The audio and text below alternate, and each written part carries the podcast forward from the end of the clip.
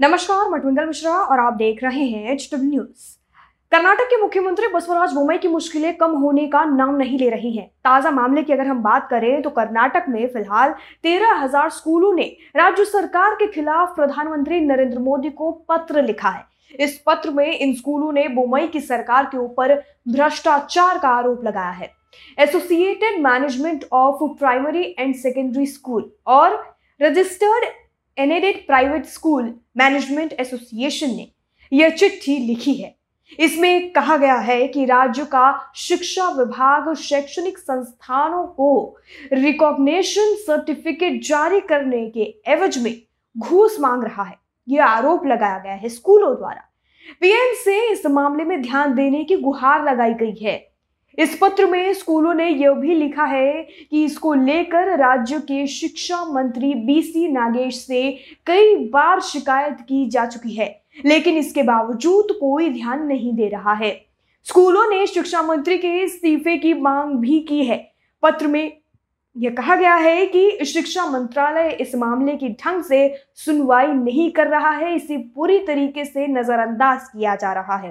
भाजपा के अलग अलग मंत्री बजट को नुकसान पहुँचा रहे हैं। इन लोगों द्वारा ऐसे स्कूलों को मदद पहुंचाई जा रही है, जो शिक्षा का व्यवसायीकरण कर रहे हैं। इसके चलते बच्चों के ऊपर अनावश्यक फ़ीस का बोझ पड़ रहा है। स्कूलों के संगठनों ने पत्र में इस बात का भी ज़िक्र किया है कि सरकार द्वारा प्रिस्क्राइब्ड किताबें अभी भी स्कूलों में नहीं पहुँची हैं, जबकि नए शैक्षणिक सत्र की शुरुआत भी हो चुकी है। शिकायत में कहा गया है कि शिक्षा मंत्री को इन सब की कुछ भी परवाह नहीं है। इस पत्र में प्रधानमंत्री से आरोपों पर ध्यान देने और इसकी जाँच कराने की मांग की गई है। तो पूरी खबर की अगर हम बात करें तो बसवराज बोमाई की मुश्किलें बढ़ गई हैं। उनके ही राज्य के तेरह हज़ार स्कूलों ने प्रधानमंत्री नरेंद्र मोदी को पत्र लिखकर बसवराज बोमाई की शिकायत लगाई है। खास करके देखा जाए, तेरह हज़ार स्कूल, कोई छोटी बात नहीं है। बड़े पैमाने पर स्कूलों ने मिलकर यह पत्र लिखा है और प्रधानमंत्री मोदी से मदद की गुहार लगाई है। तो अब ऐसा देखा जा रहा है, ऐसा अंदाज़ा लगाया जा रहा है कि आने वाले समय में बसवराज मुंबई के ऊपर कई तरह के आरोप लगाए जाएँगे।